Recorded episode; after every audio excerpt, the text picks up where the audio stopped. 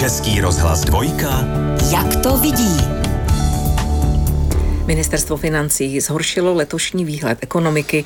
Hrubý domácí produkt podle predikce vzroste o 1,2% oproti listopadovému předpokladu růstu o 1,9%.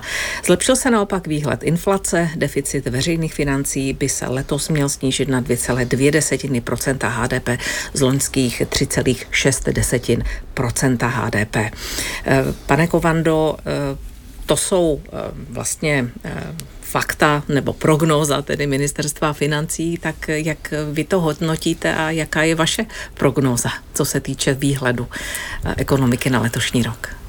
Bude to lepší rok než ten loňský, nicméně ta čísla stále nejsou nějak dobrá, protože my jsme se jako jedna z mála zemí, možná už jediná, a nepodaří se to ani v roce letošním, nedostali stále na tu úroveň roku 2019, úroveň předcovidovou a předválečnou. A to je skutečně něco, co z nás dělá v očích i třeba mezinárodního tisku nemocného muže Evropy. A na tom se příliš moc letos měnit nebude, protože ta růstová čísla, která jste uvedla konkrétně, tak jednak mají zhoršující se tendenci. Sama jste říkala, že ten odhad letošního růstu je horší, než byl ten předchozí. A navíc je to zatíženo velkou porcí nejistoty, a i kdyby ta čísla byla taková, jaká jste nyní jmenovala, i ta lepší varianta, tak pořád vlastně to je poměrně málo vzhledem k tomu, že se potácíme někde na dně propasti, do které jsme spadli, a to šplhání z té propasti by mělo hodit, když to řeknu lidově, alespoň po nějaký čas přeci jenom daleko výraznější míry růstu než těch 1,2 nebo 1,9. My bychom se museli bavit o mírách růstu 3-4%, abychom skutečně mohli říkat, že ekonomika po válce a covidu konečně dostatečně nastartovala svůj růst. Když se podíváme ještě hlouběji do té prognózy Ministerstva financí, tak řekla bych, pane Kovando, že je více optimistická, než jste teď nyní popsal ten váš názor, protože podle ministerstva by růst českého HDP měl být zhruba o 0,5% bodu vyšší než v eurozóně. Tak mohlo by podle vás dohnat Česko ten evropský průměr? To je takto řečeno skutečně lepší nebo více příznivé než to, co jsem uváděl. Nicméně musíme vzít v potaz, že ty země jaksi se už od toho dna odrazily a vlastně už mají ten šplh z toho dna propasti za sebou, takže už tam od nich se nedají očekávat až tak závratné růstové míry, protože už se dostali z té propasti. My v té propasti jsme, z ní musíme šplhat po příkré svazu za krátký, tedy časový úsek, zvládnout velké převýšení, abychom se dostali na tu předcovidovou úroveň, a to si žádá vyšší míry růstu. A nestačí pouze o nějaký 0,5% bod, než mají ostatní země, protože oni už, jak říkám, jsou z té propasti venku, my musíme šplhat, takže my bychom měli být o 2, 2,5, 3% body výše, než jsou ty ostatní země, aby to bylo uspokojivé nastartování té naší ekonomiky. Co se týče těch rizik, tak ministr financí Zbyněk Stanjura je vidí hlavně v geopolitických faktorech. Mluvíme o tom, co by mohlo přispět k tomu hospodářskému oživení. A co se týče těch rizik, tak mohly by to být například podle ministra konflikty na Ukrajině, na Blízkém východě, které mohou zdražit komodity nebo narušit dodavatelsko-odběratelské řetězce. Ostatně už se projevují, pane Kovando, třeba i dopady útoku jemenských povstalců na obchodní lodě v Rudém moři? Obecně určitě ta geopolitická rizika jsou klíčovou hrozbou pro českou ekonomiku i v roce letošním, a co se týče těch konkrétních útoků jemenských povstalců v Rudém moři, tam se to propíše nejvíce a nejdříve v cenách ropy, pohonných hmot, protože i tyto komodity se plavívají tím právě postiženým, zasaženým místem, a jestliže ty lodě musí obeplouvat nyní z dobré naděje celou Afriku, tak to prodlužuje tu obchodní cestu o tisíce námořních mil, což pak samozřejmě vede k růstu ceny té přepravované komodity. Takže Určitě to řidiči pocítí, myslím si, že už poměrně záhy, pokud se ta situace rychle nevyřeší v Rudém moři, jakože spíš to nevypadá nyní, a mohli bychom se dočkat v krajním případě růstu cen pohonných hmot někam ke 40 korunám za 1 litr, ale samozřejmě ty inflační tlaky se nebudou týkat pouze pohonných hmot, ale byly by napříč, řekněme, spektrem, protože samozřejmě skrze Rudé moře a tedy pak i Suezský průplav se přepravuje celá řada dalšího zboží z Asie zejména, takže to pak bychom mohli pocítit výhledově v cenách třeba oděvů, některých elektroniky, součástek, nějakého dalšího spotřebního zboží, ale i subdodávek, tudíž vlastně ty inflační tlaky by mohlo to oživit plošně, pokud se ta situace v tom Rudém moři neuklidní, ale to se bavíme o horizontu několika měsíců, tam, kde se to může poznat poměrně rychle a už v horizontu týdnu, to jsou opravdu ty pohonné hmoty, protože už nyní od konce minulého týdne vlastně cena ropy jde kvůli těmto útokům jemenských povstalců nahoru.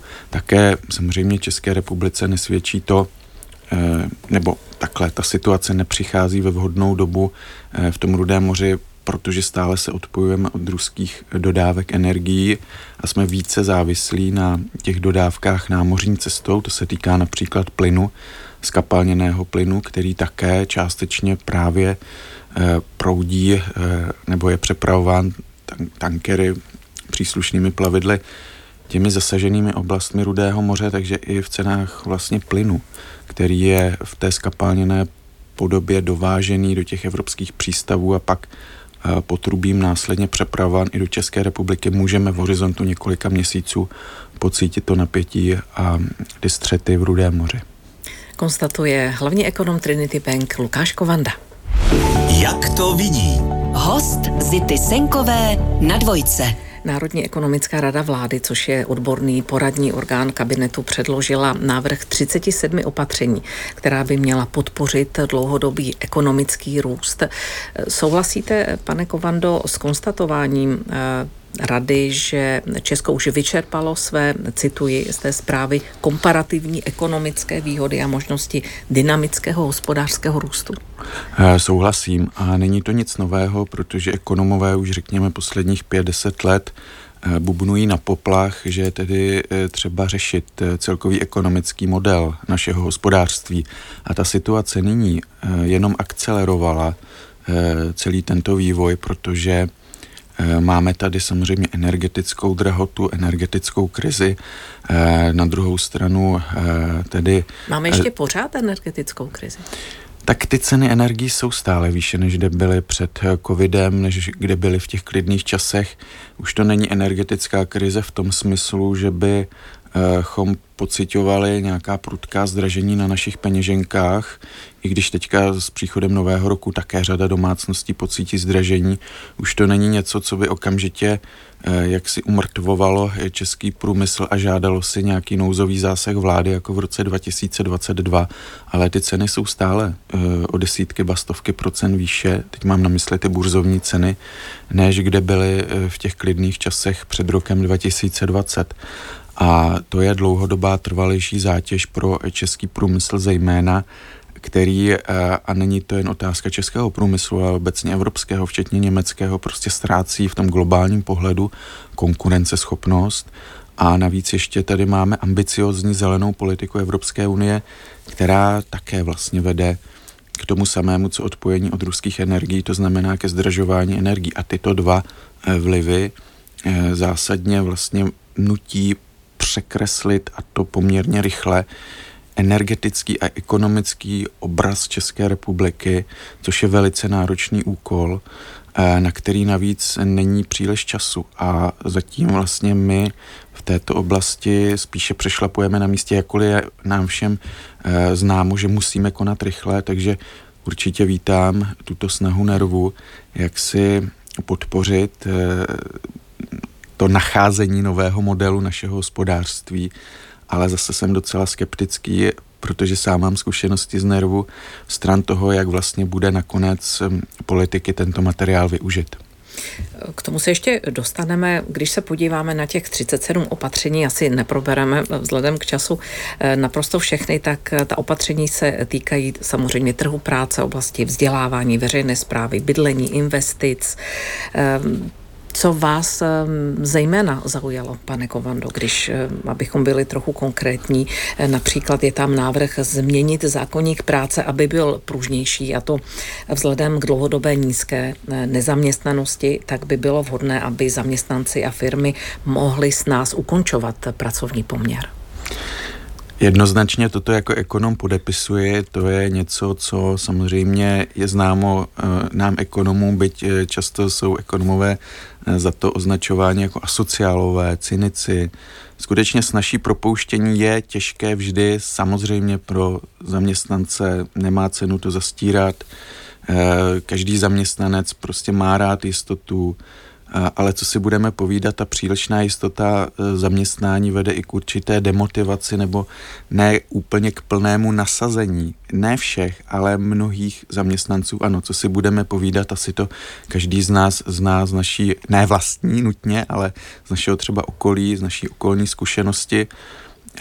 A prostě ekonomické studie potvrzují, že jaksi to usnadnění, když to řeknu lidově, vyhazovu, prostě nakonec prospívá celé společnosti, jakkoliv ten, kdo je tím vyhazovem dotčen, zasažen, tak prostě minimálně po nějaký čas je to velice nepříjemná životní situace, která samozřejmě, pokud je trvalejšího rázu, třeba ta nemožnost nalézt si nové zaměstnání může vést i k sociálním, psychickým, dokonce zdravotním problémům. To všechno je nám známo také, ale když zohledníme všechna tato pro a proti, tak opravdu usnadnění, vyhazování nebo propouštění nebo snižování stavu... Takhle. Docela drsně, pane Kovando. usnadnění snižování stavu, tak to budeme co nej... Tak prostě prospívá té ekonomice. Protože vlastně tento proces usnadňuje tedy vlastně nalézání i z hlediska těch zaměstnanců, to jejich pravé zaměstnání. Oni třeba musí několik vyzkoušet, aby vlastně našli, co skutečně v životě chtějí. A jestliže vlastně jak si zamrznou v tom prvém, protože jenom je nikdo nevyhodí nebo nikdo nesníží stavy, tak nakonec vlastně nejsou tolik produktivní, jak by mohly být, což vlastně té ekonomice škodí. Takže jak si to nalézání té pravé vazby zaměstnanec-zaměstnavatel si žádá plynulejší trh práce, a ten plynulejší trh práce následně, protože ten zaměstnanec v té svém povolání, které si konečně nalezne jako to super životní, tak je nejšťastnější, nejspokojenější a podává nejlepší výkon. Právě v oblasti trhu práce NERV mimo jiné také konstatuje, že u nás dlouhodobě chybí pracovní síla a vzhledem k tomu demografickému vývoji se problém bude prohlubovat. Jak se vám, pane Kovando, v tomto kontextu jeví třeba návrh ministra práce a sociálních věcí Mariana Jurečky přijímat zaměstnance, zejména v oblasti třeba výzkumu nebo IT, informačních technologií, například z jihu Evropy, ze zemí jako je Španělsko nebo Portugalsko, jde o kvalifikované pracovníky? Ano, to si myslím, že je také velmi dobrý návrh, protože to, co Česká republika potřebuje, jsou zahraniční zkušenosti, zahraniční know-how. Ne snad, že bychom sami neobstáli, ale pokud máme možnost konfrontovat třeba naší zkušenost tou zkušeností zahraniční, a teď samozřejmě mám na mysli kvalifikovanou zkušenost, což vy podtrhujete, že jsou to kvalifikovaní pracovníci, tak je to něco zase, kde ta ekonomie podává poměrně jasnou odpověď, že pokud dochází k takovému to prolínání zkušeností, které odrážejí třeba různé přístupy, jak v praxi, tak v teorii, ve vzdělávání, tak to je zase něco, co posunuje tu ekonomiku té dané země, takže toto by nás určitě posunulo. Nyní je otázkou to, jak vlastně přimět třeba ty španělské kvalifikované pracovníky, kteří už jsou poměrně tedy zvyklí na určitý vysoký standard své práce, svého odměňování, svých pracovních podmínek, aby skutečně šli pracovat do České republiky. Může samozřejmě tomu nahrávat jednotný vnitřní trh Evropské unie a Také to, že v těch zemích jižního křídla Evropské unie, respektive eurozóny, je citelně vyšší míra nezaměstnanosti než v České republice. Národní ekonomická rada vlády navrhuje také třeba provést audit procesu a agent na ministerstvech, což zefektivní rozhodování přinese úspory. Dále je to reforma decentralizované samosprávy, efektivnější regulace firem v síťových odvětvích s omezenou konkurencí. Třeba v kategorii bydlení navrhuje změnu 8 zákonů, které by urychlily výstavbu a tím zvýšily dostupnost bydlení. V kategorii investic podpořme využití více než 360 miliard korun, které jsou na účtech obcí k potřebným investicím. Ano, tak peníze obcí také určitě ano, ale toto vlastně, ty problémy, které jste nyní zmiňovala, nebo ty návrhy, to vlastně není nic nového. V řadě těch případů se o tom hovoří třeba 10 let, možná i přes 10 let.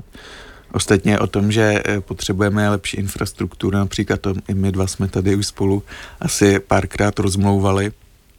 Takže myslím si, že tam není v řadě případů nic objevného, čímž nechci vůbec ten dokument schazovat. Je dobře, že se to objevuje zase na jednom místě, že se o tom zase v médiích hovoří, ale, a to je ta má skepse, o níž jsem hovořil, prostě nakonec ta ekonomická opatření jsou výsledkem tlaku, lobbingu, politických dohod a vlastně v tom politickém procesu, který nakonec vede k těm opatřením, tak tento dokument bude pouze jedním z mnoha vlivů. A které z těchto návrhů, pane Kovando, by bylo možné uskutečnit už nyní, nebo bylo by to vlastně nevyhnutné, nebo alespoň s nimi začít do konce funkčního období této vlády? No já si myslím, že s celou řadou těch opatření, ale jako problém je, že to neprojde tím politickým procesem. A zejména s tím, jak se budou... Řada těch opatření jsou nepopulární. Jako usnadnění propouštění, to je opravdu nepopulární opatření. Žádný volič nechce před volbami slyšet, že nějaká strana usnadňuje jeho propouštění. Možná pár voličů, kteří jsou třeba zaměstnavateli, ale to vlastně v tom celkovém obrázku elektorátu je poměrně úzká výseč. A proto s blížícími se volbami, ostatně i pan ministr financí už to naznačil, že vlastně tato vláda, pak to tedy vzal zpět, ale že tato vláda nechce už do těch voleb řešit nějaké zásadní kroky typu konsolidačního balíčku. Tudíž já si myslím, že toto je možná už recept spíše pro tu další vládu, která může mít podobné, nemusí, ale může mít podobné složení jako ta vláda aktuální, tak s těmito opatřeními, pokud jsou nepopulární, a řada z těchto opatření nepopulární je, třeba je tam i zavedení školného, to také není populární, tak musí začít ta vláda ideálně na začátku svého nového funkčního období, kdy má ještě dost času, ty 4 roky, aby se vlastně ta opatření třeba už i částečně pozitivně projevila, aby lidé vlastně seznali, že když ze začátku to bylo těžké, že nakonec to k něčemu dobrému vede. Ale v polovině, už možná i trochu za polovinou funkčního období přicházet s těmito kroky, když se vyžádají, když ty pozitivní věci z těchto opatření se mohou projevit třeba za 3 roky, někdy i za delší dobu, tak to je pak politicky velice obtížné. Zvláště v této situaci, kdy už vidíme určité náznaky toho, že i mezi těmi stranami 5 koalice třeba vidíme současnou, řekněme, mediálně marketingovou ofenzívu hnutí STAN, tak už, že tam dochází k jakémusi zaujímání pozic pro tu nastávající kampaň před volbami roku 2025. Takže tím méně bude ochota na straně celé vlády přistupovat k nepopulárním opatřením, protože vždycky bude někdo jejím symbolem. A těchto opatření může být dost dobře třeba symbolem pan ministr Jurečka, pan ministr Stanjura. A oni zkrátka si nemusí chtít vzít na triko to, aby se stali jaksi symbolem nepopulárních kroků, která by ty jejich strany mohla připravit třeba o nemalé procentní body na voličských preferencích. Jak to vidí? Host Zity Senkové na Dvojce. pořadu Jak to vidí hovořím s ekonomem Lukášem Kovandou. Byl byste proto, aby vláda opět měla zmocněnce pro euro, jak navrhuje Markéta Pekarová Adamová, předsedkyně TOP 09 a Poslanecké sněmovny?